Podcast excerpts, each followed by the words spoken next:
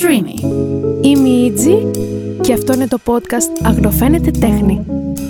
Καλησπέρα, καλησπέρα. Καλώς ήρθατε σε ένα ακόμα επεισόδιο αυτού του podcast Αγνοφαίνεται Τέχνη, που τόση τέχνη δεν μπορεί να τη χωρέσει ο ανθρώπινος νους. Για όσους με ξέρετε, λοιπόν, είμαι η Ιτζη και όσους δεν με ξέρετε, πάλι είμαι η Ιτζη.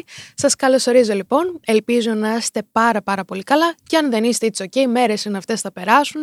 Σήμερα έχουμε ένα πάρα πολύ διαφορετικό ή και όχι επεισόδιο, εγώ θεωρώ. Ίσως είναι μια κουβέντα πιο ιδιαίτερη, πιο δύσκολη, πιο προσωπική. Θα σας πω σε λίγο. Αρχικά, πριν ξεκινήσω όμως το επεισόδιο, θέλω να ρίξω ένα disclaimer, γιατί; Στο σημερινό επεισόδιο θα μιλήσουμε για ψυχική υγεία, για κρίση πανικού, για ασθένειες και γενικά για κάποια θέματα που ίσως κάποια άτομα εκεί έξω κάπως να νιώσουν περίεργα, να πονέσουν ή τέλος πάντων να αισθανθούν κάπως άβολα. Οπότε λοιπόν αν νιώσεις ότι θέλεις αυτή τη στιγμή να είσαι κάπως ήρεμα, μπορείς να το ακούσεις σε κάποια άλλη στιγμή ή να πας ε, και να δεις τα άλλα μας επεισόδια που υπάρχουν στο Αγνοφαίνεται Τέχνη. Εγώ το χρέος μου το έκανα, το disclaimer μου το πέταξα, Είμαστε έτοιμα να πάμε στο επεισόδιο. Εγώ είμαι απόλυτα. Ε, σήμερα λοιπόν θα μιλήσουμε για τέχνη μάλλον, αλλά θα μιλήσουμε για το κομμάτι της που είναι ένα θεραπευτικό εργαλείο. Υπάρχει και ένα άλλο της κομμάτι που είναι το εργασιακό, δηλαδή υπάρχουν άνθρωποι που δουλεύουν για την τέχνη, που βάζουν χρήματα, που είναι ένα επάγγελμα όπως όλα τα υπόλοιπα, άσχετα αν κάνουμε ότι δεν είναι, είναι, πιστέψτε με, και υπάρχει και ένα κομμάτι της που συμβάλλει στην ψυχική μας υγεία. Για κάποια από εμάς μπορεί να είναι το χόμπι μας, η ώρα που λέμε ότι το μυαλό φεύγει, ότι ξεχνιόμαστε, ότι περνάμε καλά. Θα μιλήσουμε σήμερα γι' αυτό. Και συν θα μιλήσουμε ή μάλλον θα μιλήσω ε, για ένα κομμάτι του δικού μου κόσμου που μπορεί να μην ενδιαφέρει αλλά μπορεί και να ενδιαφέρει όμως κάποια από εσάς και πώς εμένα η τέχνη ε, με έχει βοηθήσει και με βοηθάει ε, να σηκώνομαι όταν πέφτω, να μπορώ να εκφράζομαι. Βέβαια θα μου πεις κοπέλα μου καλή, εσύ το κάνεις και ως επάγγελμα. Γι' αυτό το αναφέρω. Δεν θα μιλήσω για το επάγγελμά μου, γιατί στο επάγγελμα, ναι, μεν κάνω κάτι που μου αρέσει, αλλά από ένα σημείο και μετά είναι δουλειά. Κάποιες φορές είμαι σε φάση πω, πω ρε γαμώτο, θέλω λίγο να ερεμήσω γιατί είναι δουλειά, παρόλο που την αγαπάω. Το ότι την αγαπάω μου δίνει κίνητρο να γίνομαι καλύτερη και να πω ότι ξέρεις κάτι, εγώ εδώ πέρα θα επενδύσω και θα κάνω πράγματα. Αλλά υπάρχουν κάποιες φορές που είναι δουλειά, ξέρετε, deadlines, ε, τηλέφωνα από εδώ και από εκεί, δουλειές, ε, το οικονομικό άγχος. Δεν θα μιλήσω γι' αυτό. Θα μιλήσω πώς η τέχνη και αυτό που αγαπάω με κάνει τέλος πάντων να μπορώ να συνεχίζω και να ε, λειτουργεί ως ένα θεραπευτικό εργαλείο. Αρχικά, γιατί λέμε όμως ότι η τέχνη είναι ένα θεραπευτικό εργαλείο; Στην ψυχολογία, ας πούμε, ε, δεν ξέρω πώς από σας κάνετε ψυχοθεραπεία, θεραπεία ή οτιδήποτε, λέμε ότι όταν βρισκόμαστε σε ένα πλαίσιο θεραπείας με την ψυχολόγο, με τον ψυχολόγο, οτιδήποτε, μέσα εκεί ανοίγουμε την καρδιά μας, ρε παιδί μου, την ψυχή μας. Για να το κάνουμε αυτό σε οποιοδήποτε χρόνο, ε, πάει να πει ότι νιώθουμε ασφάλεια να ανοίξουμε τα βιβλία μας και να τα διαβάσει κάποιος. Άρα, όταν νιώθουμε κάπου ασφάλεια, είναι θεραπευτικό με έναν τρόπο. Η τέχνη είναι θεραπευτική λοιπόν. Μας προσφέρει μια ασφάλεια στο να εκφραστούμε. Να βγάλουμε το μέσα μας, να βγάλουμε τα ψυχά μας. Γι' αυτό καμιά φορά δεν ξέρω αν το έχετε νιώσει. Λέτε ρε παιδί μου, πω, πω θέλω να ξεκινήσω ένα χόμπι. Τι να κάνω, να ασχοληθώ με τη ζωγραφική, να ασχοληθώ με τη γλυπτική, να ασχοληθώ με το θέατρο, να ασχοληθώ με το χορό. Όταν ζωγραφίζουμε, για παράδειγμα, εκείνη την ώρα συγκεντρωνόμαστε, επικεντρωνόμαστε σε κάτι. Θέλουμε να επιτύχουμε ένα στόχο. Οπότε για αυτά τα 10 λεπτά που θα κάτσουμε εμείς και θα ζωγραφίσουμε ένα δέντρο, θα ζωγραφίσουμε, δεν ξέρω εγώ, το οτιδήποτε θέλουμε, αυτόματα είμαστε στο εδώ και τώρα. Που τι σημαίνει αυτό, όπως λέει και η Αμάλια η φίλη μας, σημαίνει ότι για 10 λεπτά ξεχνάμε και αποφορτιζόμαστε από τα άγχη που υπάρχουν στο περιβάλλον μας. Άρα για 10 λεπτά είμαστε ήρεμοι. Άρα νιώθουμε ασφάλεια ότι σε αυτά τα λεπτά που εγώ δημιουργώ, νιώθω καλά. Αυτό μας το προσφέρει η τέχνη. Όπως μας το προσφέρει και το οτιδήποτε άλλο, και οποιοδήποτε κομμάτι της, το θέατρο, ο χορός και τα σχετικά. Απλά ανέφερα τη ζωγραφική γιατί έχω μια παραπάνω γνώση σε αυτό το κομμάτι ε, και, ένιωθα, και νιώθω πιο πολύ οικείο να τέλος πάντων να το αναφέρω αυτό. Επίσης, εκτός από αυτό, η τέχνη βοηθάει και στην ανάπτυξη του ανθρώπου, βοηθάει στην εσωτερική αναζήτηση, βοηθάει στην εξέλιξη, δηλαδή από την παιδική μας ηλικία, τα πρώτα πράγματα που κάνουμε εμείς σαν παιδιά ήταν να κάνουμε έτσι τα χεράκια μας, να ανακαλύπτουμε τον κόσμο, να πιάνουμε η αφή. Γλυπτική λοιπόν. Οπότε βοηθάει πάρα πολύ και μετέπειτα και στο σχολείο η τέχνη, και σε προηγούμενο επεισόδιο τα έχω πει αυτά, αλλά ταυτόχρονα η τέχνη μας βοηθάει να εκφράσουμε το μέσα μας χωρίς λόγια κάπως. Κιόλας ε, μην ξεχνάμε ότι το art therapy είναι πλέον μια πολύ διαδεδομένη οδός θεραπείας. Πάρα πολλοί άνθρωποι ε, αντί ε, να πάνε σε ένα ψυχολόγο ε, και να μιλάνε μπορούν μέσα από το art therapy, δηλαδή μέσα από τις ε, ζωγραφιές, μέσα από το σωματικό θέατρο και διάφορα άλλα. Όπως για παράδειγμα μπορείς να διαβάσεις ζωγραφιές παιδιών ας πούμε και να δεις τι κρύβεται μέσα και ενηλίκων έτσι δεν τα απλά στο μυαλό έρχεται ας πούμε σαν πρώτη εικόνα ένα παιδί να ζωγραφίζει και επειδή δεν έχει τόσο πολύ την ευχέρεια του λόγου και ακόμα να εμπιστευτεί τον εαυτό του και τον άλλον άνθρωπο απέναντι ώστε να μιλήσει, αυτόματα η ζωγραφιά είναι ο καθρέφτης του. Γενικότερα η τέχνη πραγματικά είναι ένα εργαλείο, ένα θεραπευτικό εργαλείο και σε αυτό το σημείο εγώ θέλω να σας ε, μεταφέρω δύο λόγια για τη ζωή μου, να σας πω μάλλον. Γενικότερα ψυχούλες όσοι με, όσα με παρακολουθείτε την προσωπική μου ζωή η αλήθεια είναι δεν την πολύ μοιράζομαι στα social επειδή τώρα θα μου πεις πώς γίνεται αυτό κοπελιά αφού δουλεύεις με τα social ναι η δουλειά μου είναι στα social παρόλα αυτά δεν κοινοποιώ την προσωπική μου ζωή και θα σας πω γιατί. Αρχικά νομίζω δεν ενδιαφέρει κανέναν σε πρώτη φάση. Ένα κομμάτι ενδιαφέρει, ναι. Σε αυτό το κομμάτι εγώ επικεντρώνομαι και λέω ότι κοίταξε να δεις. Ό,τι εγώ θεωρώ στη ζωή μου χρήσιμο, κάποιο άλλο άτομο τέλος πάντων ε, να πάρει τη δική μου πληροφορία, ας πούμε, από το πιο απλό. Πάω εγώ να πάρω ένα γκαϊφέ, οκ. Και πάω σε ένα μαγαζί και παίρνω ένα γκαϊφέ. Μπορεί να μου πει κάποιο παιδί ότι ξέρεις κάτι, Α, εκεί είναι καλός καφές, να σου προτείνω κι άλλον έναν. Ή να σας πω εγώ κάτι. Οπότε υπάρχει μια συνομιλία. Τώρα από εκεί και πέρα να σας πω εγώ τι κάνω με στη ζωούλα μου, που πάω, που βγαίνω από την άποψη, τώρα σηκώνομαι, τώρα παίρνω καφέ, αρχικά η ζωή μου είναι πάρα πολύ... Δεν είναι παιδιά, δεν έχει, δεν έχει τρομέλα highlights, ας ξεκινήσουμε από εκεί. Ε, αλλά όμως πάρα πολλές φορές μέσα από τη δουλειά μου έχω κοινοποιήσει τη ζωή μου με κάποιο τρόπο και κοιτάξτε το μαγικό. Εκεί πολύ πιο εύκολα μπορεί κάποιος να πάρει κάτι. Γιατί αυτόματα, ναι, με, με αφορμή ένα προσωπικό μου βίωμα, από το πιο light έως το πιο, ξέρω εγώ, hard, ε, βάζει τον εαυτό του μέσα και άρα ταυτίζεται και άρα γίνεται μέρος. Το δικό μου κομμάτι γίνεται μέρος και δικό του. Που εγώ το θεωρώ πάρα πολύ σημαντικό. Και γι' αυτό ε, έχω επιλέξει τα πολύ προσωπικά, ας το πούμε, να τα μοιράζουμε μέσω των σκίτσων, μέσω των έργων, μέσα από τα κόμιξ και κάπως έτσι να γίνεται μια συνομιλία που εγώ εκεί θεωρώ ότι είναι ενδιαφέρον, ρε παιδί μου. Τώρα, όσον αφορά κάποια πιο σοβαρά θέματα, γενικότερα εγώ μιλάω πολύ για ψυχική υγεία. Οκ, το έχουμε καταλάβει. Εκεί θεωρώ πάρα πολύ σημαντικό να το συζητάω. Και ως ένας άνθρωπος και εγώ έχω πάρα πολλά τραύματα στην πλάτη μου, όπως πάρα πολλοί άλλοι ακόμα. Και η αλήθεια είναι ότι από τότε που άρχισα να τα μοιράζομαι, θεωρώ ότι είναι πάρα πολύ σημαντικό και ειδικά που μπορεί, μπορούμε και επικοινωνούμε και, και άλλα άτομα ταυτίζονται. Που λέτε εγώ σαν ε, παιδί γενικότερα στη ζωή μου. Είχα κάποια θεματάκια, όπως και άλλοι άνθρωποι. Εγώ μέχρι τα 16 μου είχα ένα θέμα υγείας αρκετά σοβαρό τέλος πάντων, ε, που από τη μία μου στέρησε κάπως την παιδική ηλικία από την άποψη, όχι και τόσο βέβαια, την παιδικότητα την είχα. Αλλά σκεφτείτε τώρα ένα παιδί συνεχώς ε, να μπαινοβγαίνει σε νοσοκομεία, να έχει τρεχάματα και χίλια δυο άλλα, όσο να είναι κάποιο τραύμα να το δημιουργήσει εσωτερικά, OK. Okay. Ε, ε, είχα όμως μία διέξοδο πάντα και ήξερα ότι το κάνω καλά. Και ήταν η τέχνη, ήταν η ζωγραφική, ήταν το θέατρο και χίλια δυο άλλα. Και αυτό οι γονείς μου το είχαν πάρει πρέφα. Όχι ότι εγώ τους το έκρυψα, αλήθεια είναι, γιατί ήμουν πέντε χρονών όταν πήγα στη μάνα μου και της λέω Μανούλα, κοίταξε να δεις. Εγώ το μεγαλώσω, θα γίνω ζωγράφος και μου λέει Μπράβο σου. Οπότε δεν ήταν μεγάλο spoil ότι εγώ ήθελα. Δεν τους...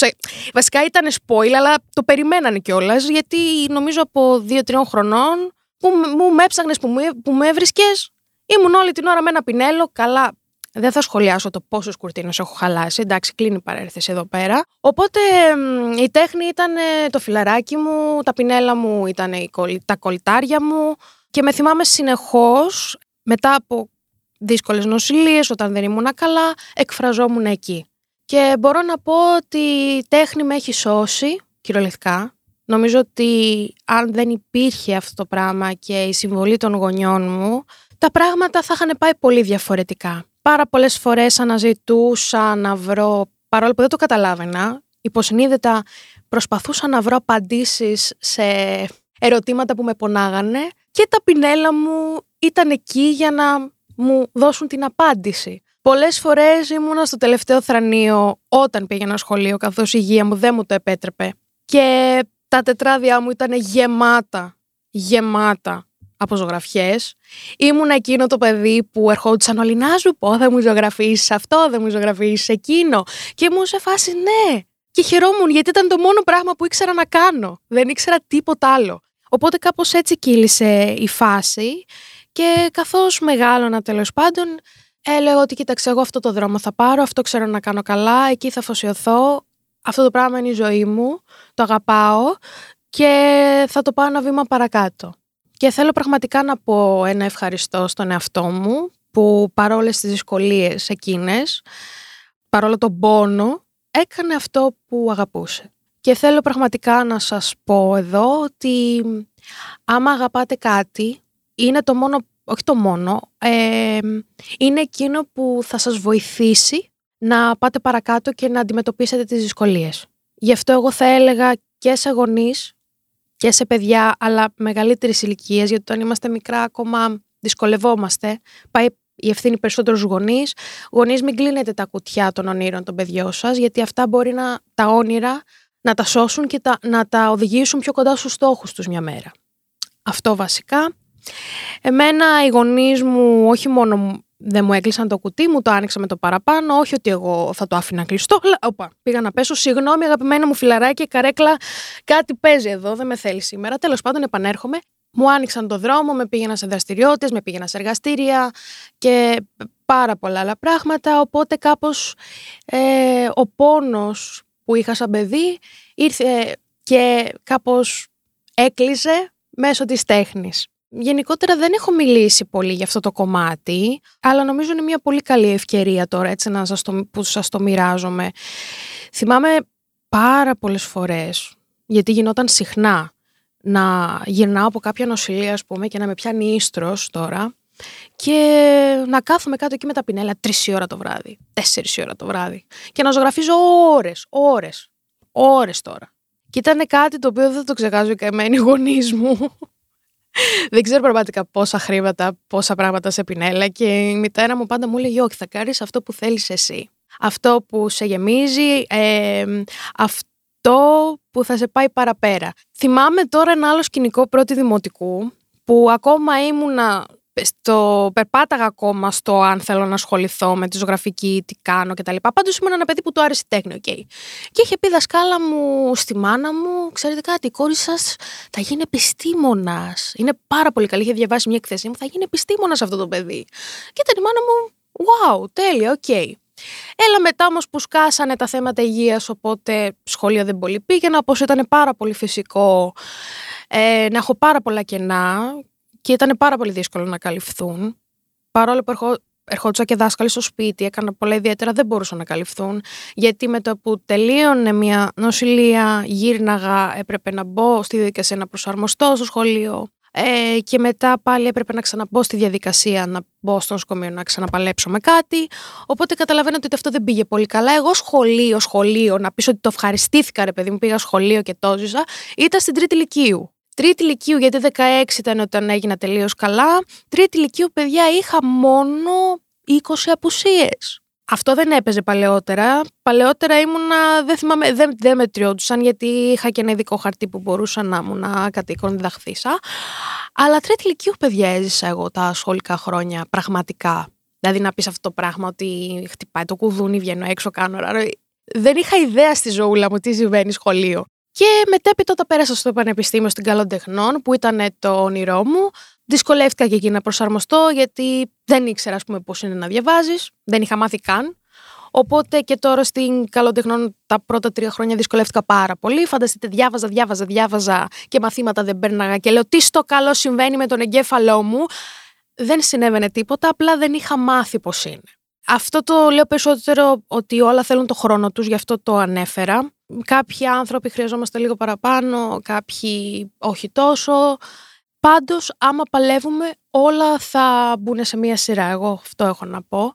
Τέλος πάντων έγινα καλά, τέχνη φουλ, σχολή, επιτέλους ήταν ένας στόχος να σημειωθεί ότι όταν πέρασε σχολή δεν το πίστευα, σε φάση έπαιρνα στο φροντιστήριο και μου λέγανε πέρασες και τους λέω όχι δεν πέρασα και μου έλεγανε δώσε, δώσε τον αυτό σου μια σφαλιάρα να ερεμήσει, πέρασε σχολή, Ήτανε, κρατήστε το αυτό το συνέστημα, υπάρχει λόγος γιατί θα μας χρησιμεύσει για μετά. Δεν το πίστευα ότι εγώ πέρασα σχολή, μπήκα στη σχολή και ήμουν σε φάση οριάζει φύση, ήμουν ένα τέτοιο πράγμα όταν μπήκα μέσα. Περνάνε τα χρόνια, πρώτο, δεύτερο, τρίτο, τέταρτο, όλα καλά, πέφτει και η καραντίνα. Εκεί να πούμε, βασικά όχι λίγο πριν, θυμάστε που έλεγα για τραύματα στην αρχή. Τα πρώτα τραύματα που μου εμφανίστηκαν ήταν με κρίση πανικού, τα έχω, τα έχω μοιραστεί πάρα πολλές φορές. Ξεκινάει ο αγώνας ο δύσκολος, λέω τι μου συμβαίνει, δεν ήξερα τι να κάνω όλο αυτό το πράγμα. Παλεύω και με αυτό, παλεύω και με την τέχνη, παλεύω το ότι δεν μπορώ να βγω από το σπίτι γιατί συνεχώς είμαι μέσα σε ένα άγχος, μη με πιάσει κρίση. Προσπαθώ όλα να τα βάλω σε μια σειρά. Προσπαθώ να βρω παρέ γιατί δεν ήξερα πώς να κάνεις παρέ. Ένα τουρλουμπούκι δηλαδή ζωή. Πολύ καλά πάει. Πολύ καλά, όντως πήγαινε.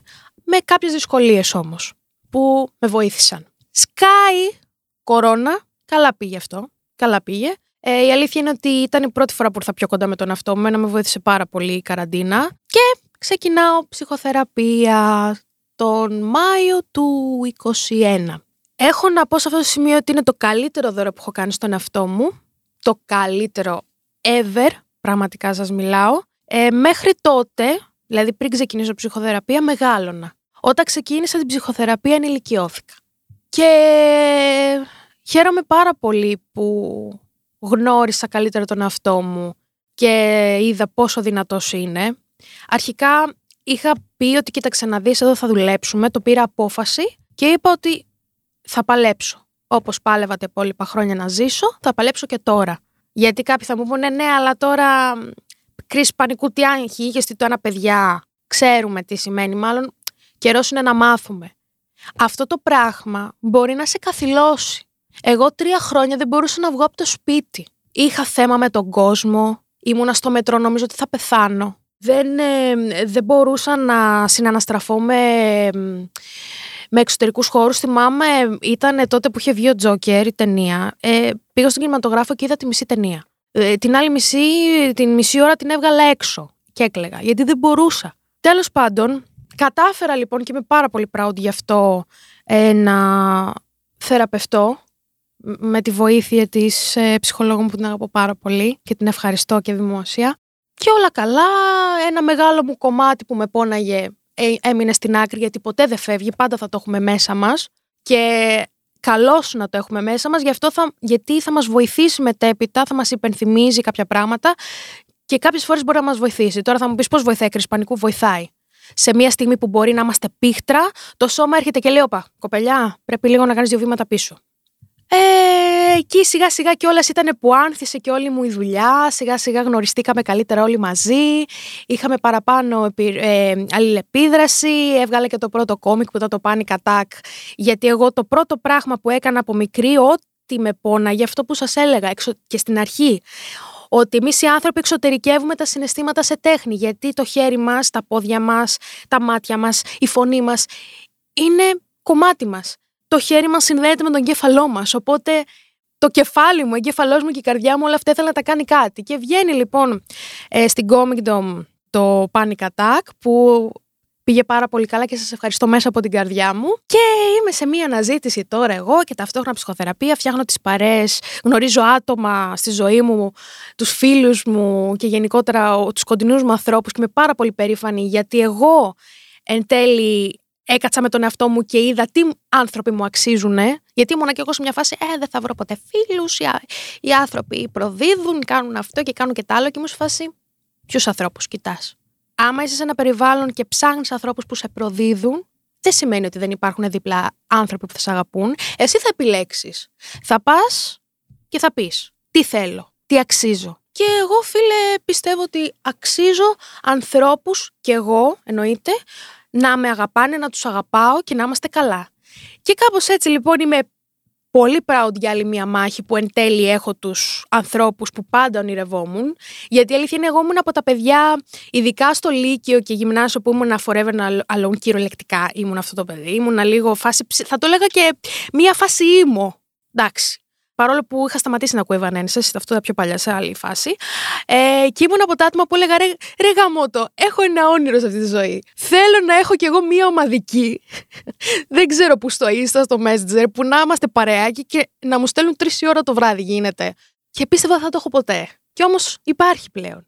Και αυτό βοήθησα εγώ να γίνει. Και είμαι πάρα πολύ περήφανος για τους ανθρώπους που έχω στη ζωή μου. Τέλος πάντων, αυτό είναι άλλο. Λέω σήμερα πολλές ευχαριστίες. Λοιπόν, thank you my mother, my father και τα σχετικά. Ε, Τέλος πάντων, και καθώς γίνονται όλα αυτά τα ωραία πραγματάκια, έχω κάποιες εσωτερικές κρισούλες που, οκ, είναι θεμιτές και συμβαίνουν και πρέπει να συμβαίνουν. Και τώρα έρχομαι σε ένα κομμάτι που είναι κομβικό σημείο της ζωής μου. Πραγματικά μου άλλαξε όλη μου την κοσμοθεωρία, μου άλλαξε, βασικά όχι μου άλλαξε, με πήγε ένα βήμα παρακάτω. Τη μοιράστηκα μαζί σας το καλοκαίρι και θέλω πραγματικά να κάνω μια κουβέντα γι' αυτό, γιατί είναι πάρα πολύ σημαντικό. Που λέτε, ήταν Μάιος τώρα του 23 και ήταν η φάση τώρα Comicdom, OK. Okay. Μέσα στην τρελή χαρά, ωραία. Ε, εγώ να πω ότι τα τελευταία δύο χρόνια ε, υποφέρω από ιλίγγου. Τώρα θα πεις που κολλάει αυτό. Κολλάει στο εξής.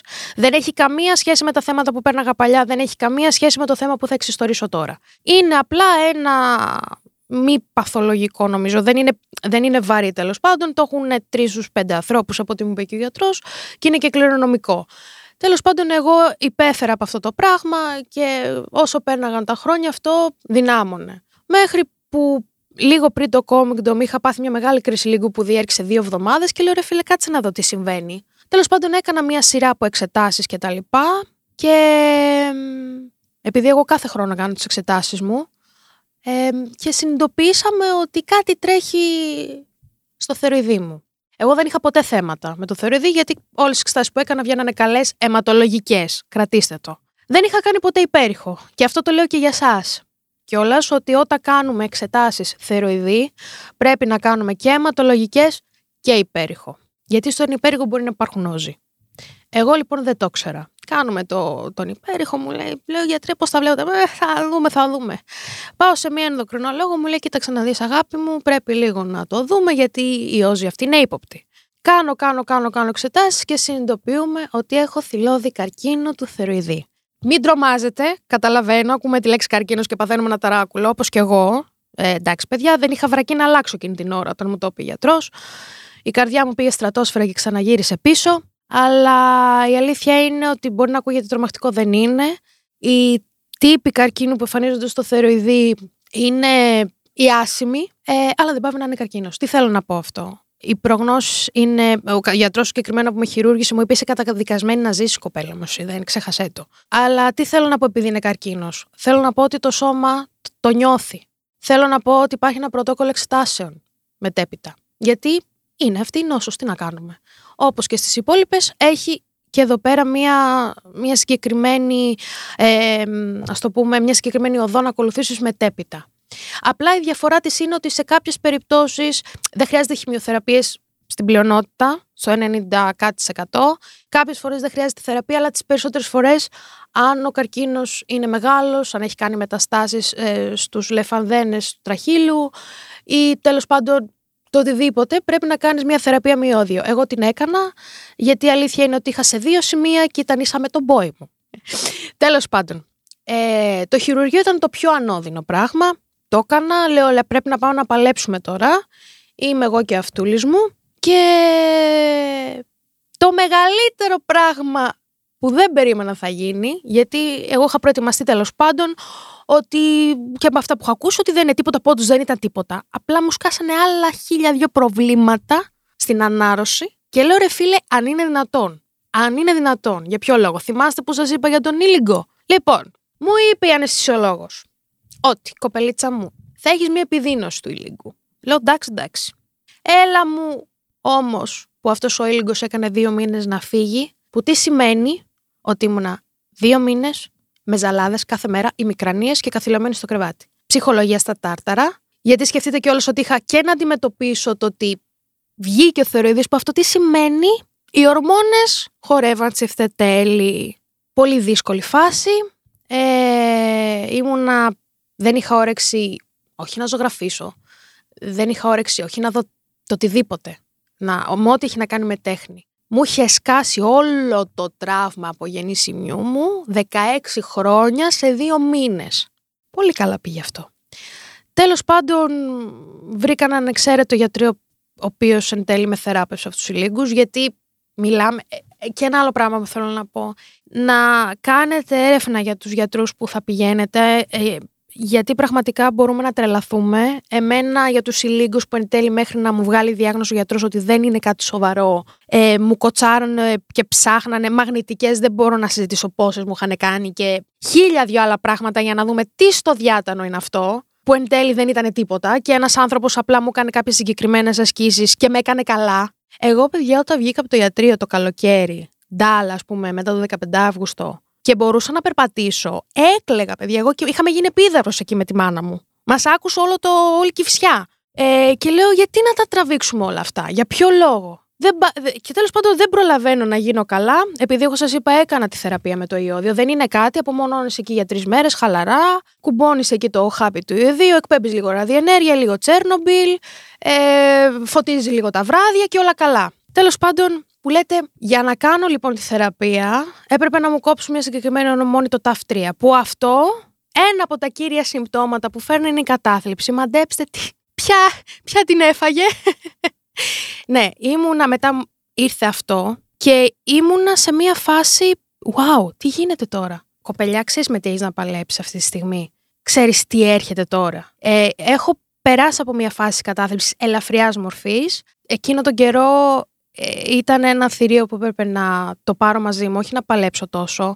Η αλήθεια είναι ότι μέχρι να συνειδητοποιήσω τι πραγματικά συνέβη, έσκασε εκείνη την ώρα η φάση της κατάθλιψης που έπρεπε να, να διανύσω. Κατάθλιψη μέτριας πως βαριάς μορφής, ε, επισκέφτηκα και ψυχίατρο και τα λοιπά, γιατί ήταν πάρα πολύ, η κατάσταση ήταν δύσκολη, ε, γιατί όλοι ξέρουμε τα συμπτώματα της κατάθλιψης, είναι πάρα πολύ τρομακτικό να μην έχεις κίνητρο, είναι πάρα πολύ τρομακτικό να τα ακούς όλα στο mute, βασικά να είναι όλα mute γύρω σου, να είναι άχρωμα, άοσμα, τρομακτικό και να λες ότι τι κάνω τώρα, έχει νόημα; Δεν έχει. Και εσύ εγώ που το, το καλοκαίρι διάμεσα δεν είχα κίνητρο, δεν ήξερα πότε θα γίνω καλά και έλεγα δεν υπάρχει νόημα. Οπότε λέω, κοίταξε τώρα αγαπημένη μου, όλο αυτό δέστο σαν μια αφορμή ο εαυτός σου να το κάνει κάτι. Τέλος πάντων, σιγά σιγά, λίγο λίγο, εννοείται κίνητρο για τέχνη, κίνητρο για να ζωγραφίσω δεν υπήρχε. Ξεκίνησα ε, ως χόμπι ε, το θέατρο. Πηγαίνω σε μια θεατρική ομάδα που πραγματικά ήταν κάτι που με βοήθησε πάρα πάρα πολύ. Γι' αυτό σας είπα ότι η τέχνη σε οποιαδήποτε μορφή είναι ένα θεραπευτικό εργαλείο. Εκείνο το διάστημα και ακόμα συνεχίζω στη θεατρική ομάδα είναι ένα μέσο που με βοήθησε να προσγειωθώ στο εδώ και τώρα και να μην σκέφτομαι τίποτα άλλο. Οπότε πιάστηκα από εκεί και λέω: Ωραία, πάμε να βρούμε κι άλλα τέτοια πράγματα που θα σε βοηθήσουν. Γιατί ήταν σε κάποια φάση που είχα φτάσει στο αμήν και δυστυχώς είναι αυτό που λες: Τι κάνω. Και σκάνει αυτοκαταστροφικές σκέψεις. Από τη μία είχα ένα αγγελάκι, την Ίτζη αγγελάκι, που έλεγε Όχι. Θες να ζήσεις, όχι είσαι εδώ. Και από την άλλη είχα ένα διαβολάκι και μου έλεγε: Έλα, τι το κουράζουμε, έλα, παράτατα. Φύγε από αυτόν τον κόσμο. Δεν... Και εγώ, παιδιά, ήμουν να, να βλέπω από τη μία αυτό το αγγελάκι και από την άλλη αυτό το διαβολάκι να πλακώνονται και ήμουν θεατής. Και σκέφτομαι ότι όλο αυτό που έγινε, παρόλο που συχτήριζα, γιατί το πρώτο πράγμα που το μας συμβαίνει, που είναι ανθρώπινο, είναι γιατί σε μένα. Είπα ευτυχώς. Γιατί όλη αυτή η κατάσταση ήταν αφορμή να με πάρει από το χέρι ο καρκίνος και μετέπειτα όλο αυτό και να μου πει: Μίλα με τους δύο εαυτούς σου και διάλεξε που θα πας. Διάλεξε τι είναι αυτό που θέλεις. Και εγώ διάλεξα να ζήσω, γιατί ήθελα. Και επίσης μέσα από αυτή τη διαδικασία ανακάλυψα ότι ο φόβος είναι η μεγαλύτερη προστασία του ανθρώπου. Τώρα τι θα μου πεις; Θέλω να πω ότι αν δεν φοβόμουν, αν δεν ήταν εκεί ο φόβος και μου έλεγε ξέρεις κάτι, φοβάσαι. Τι φοβάσαι, να πεθάνεις. Άρα αυτό σημαίνει θες να ζήσεις. Άμα δεν υπήρχε εκεί ο φόβος, ήμουν καταδικασμένη. Έτσι δεν είναι.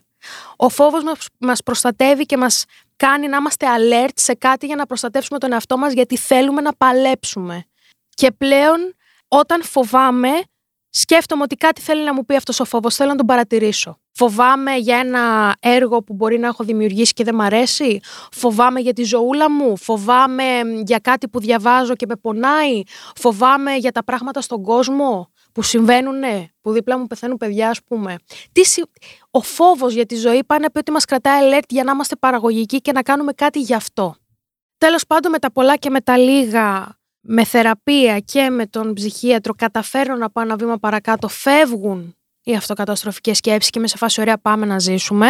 Ξεκινάω λίγο-λίγο τις δραστηριότητες, λίγο σχολή, παρόλο που φανταστείτε ακόμα τώρα αρχίζω και στέκομαι στα πόδια μου σωματικά, Δηλαδή, όσοι έχετε θέματα με το θεροειδή, γιατί κυρίως να πούμε σε αυτό το σημείο ενημερωτικά, ότι είναι κληρονομικό, οπότε πρέπει να κάνετε εξετάσεις. Αν γνωρίζετε ότι κάποιο άτομο στην οικογένεια, ειδικά μητέρες, έχουν κάτι, γιατί αυτό. Ο θεροειδής αγαπά περισσότερο τις γυναίκες, ας το πούμε έτσι, λόγω των ορμονών. Ε, να το παρακολουθείτε τέλος πάντων, γιατί ε, ασχέτως μπορεί κάποιος, κάποιο άτομο να υποφέρει από υπερθεωριδισμό, υποθεωριδισμό κτλ.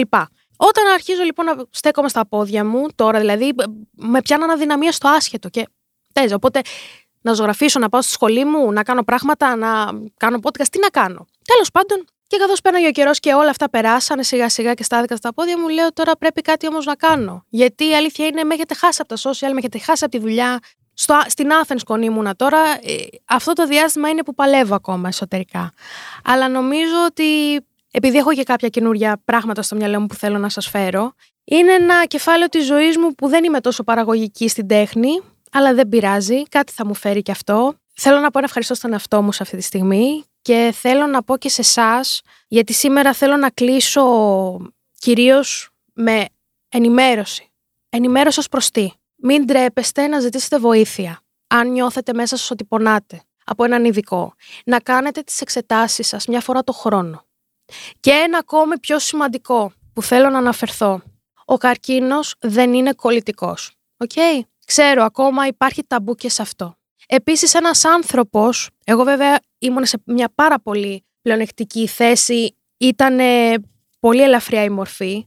Ένας άνθρωπος που παλεύει με αυτή την νόσο μπορεί κατά πάσα πιθανότητα μεγάλη να επιζήσει. Γιατί ακούω πάρα πολλούς να λένε πω πω έχει αυτή την νόσο, έχει τον έξω από εδώ, έχει τον έναν, έχει τον άλλον. Ε, πολύ δύσκολο, δεν τα καταφέρνουν. Όχι, παιδιά. Πολλοί ασθενείς βγαίνουν νικητές. Πολλοί άνθρωποι τα καταφέρνουν. Έχει αλλάξει επιστήμη. Εντάξει, κάποιες περιπτώσεις είναι δύσκολες, αλλά άμα τα προλαβαίνουμε νωρίς, άμα κάνουμε τις εξετάσεις μας, μπορούμε να νικήσουμε πολλά. Είτε αυτό είναι στην ψυχική υγεία, είτε αυτό είναι στη σωματική μας υγεία. Okay, και κάτι άλλο. Δεν είναι ούτε παλιόνοσο, ούτε ο έξω από εδώ, δεν ξέρω κι εγώ τι άλλο, ούτε τα καμούρι. Είναι καρκίνος. OK, okay, μπορούμε να το πούμε αυτό; Γιατί το άκουγα κι εγώ συνέχεια και ένιωθα μα καλά τι έχω; Τόσο κακό είναι να το πούμε. Ναι, καταλαβαίνω, μας φοβίζει, αλλά ναι, είναι και μπορεί να θεραπευτεί λοιπόν. Και σιγά σιγά λίγο εδώ να κλείσουμε έτσι πιο αισιόδοξα. Είμαι λοιπόν σε μία φάση και σας ευχαριστώ ε, βασικά που ακούσατε αυτό το άνοιγμα των σελίδων μου, αλλά όπως σας είπα, έχω λόγο που το μοιράζομαι. Έχω λόγο γιατί ξέρω ότι κάποια άτομα από εκεί έξω μπορεί να περνάνε το ίδιο και θέλουν κάπου να πούνε, κοίτα, υπάρχει μια κοπελίτσα εδώ ή ένας άνθρωπος που έχει περάσει το ίδιο, δεν είμαι μόνο μου, έτσι. Ε, και το θυμάμαι και από το καλοκαίρι, όταν μίλησα για αυτή την ιστορία, μου στείλατε πάρα πολλά άτομα είτε που περιμένατε απαντήσεις, είτε που είχατε κάνει την εγχείρηση, με βοηθήσατε πάρα πολύ στο να μάθω και να με καθησυχάσετε. Και θέλω να πω ότι το θεωρώ χρέος όταν έχω αποφασίσει να μιλάω για τέτοια θέματα, να ανοίγομαι λίγο παραπάνω. Και σας λέω, είναι η προσωπική μου ζωή, είναι OK, αλλά όταν ξέρω ότι εκεί έξω μπορείτε να ταυτιστείτε, δεν είναι μόνο προσωπική. Μας αφορά όλους, όλες και όλα. Είμαι πάρα πολύ χαρούμενη που το μοιράστηκα αυτό μαζί σας. Είμαι σε μια περίοδο, όπως είπα, όχι παραγωγική, αλλά σιγά σιγά με βοηθάτε κι εσείς και το ξέρω και θα έρθουν και μέρες πιο όμορφες γιατί έχω πολλά projects στο μυαλό μου που θέλω να υλοποιήσω και θέλω να πω σε αυτό το σημείο να κάνουμε τις εξετάσεις μια φορά το χρόνο όπως είπα και στην αρχή και να μην φοβόμαστε να ζητήσουμε βοήθεια. Γιατί η πρόληψη σώζει ζωές, κυριολεκτικά. Αυτά τα ωραία για σήμερα. Πραγματικά ωραία. Χαίρομαι πάρα πάρα πολύ. Ελπίζω να περνάτε καλά και αν μην περνάτε η ζωή είναι αυτή και κάνουμε ό,τι καλύτερο μπορούμε στο τέλος της ημέρας και μην ξεχνάτε το υπενθυμίζετε στον εαυτό σας και να υπενθυμίζετε στον εαυτό σας ότι ο κάθε άνθρωπος έχει το δικό του αγώνα και θα τον παλέψει με όποιο τρόπο μπορεί. Γιατί καταλαβαίνω ότι βουλιάζουμε στις τύψεις ότι ο δίπλα περνάει χειρότερα από εμάς, άρα εμείς δεν πρέπει να ζούμε. Όχι, θα ζούμε. Γιατί και εμείς αυτό που περνάμε, το περνάμε με διαφορετικό τρόπο. Και αξίζει να ζούμε. Γιατί κάθε άνθρωπος από εμάς είναι παραγωγικός. Όπως και εσύ που με βλέπεις τώρα. Αυτά για σήμερα λοιπόν, να περνάτε καλά και τα λέμε την επόμενη φορά. Φιλιά πολλά!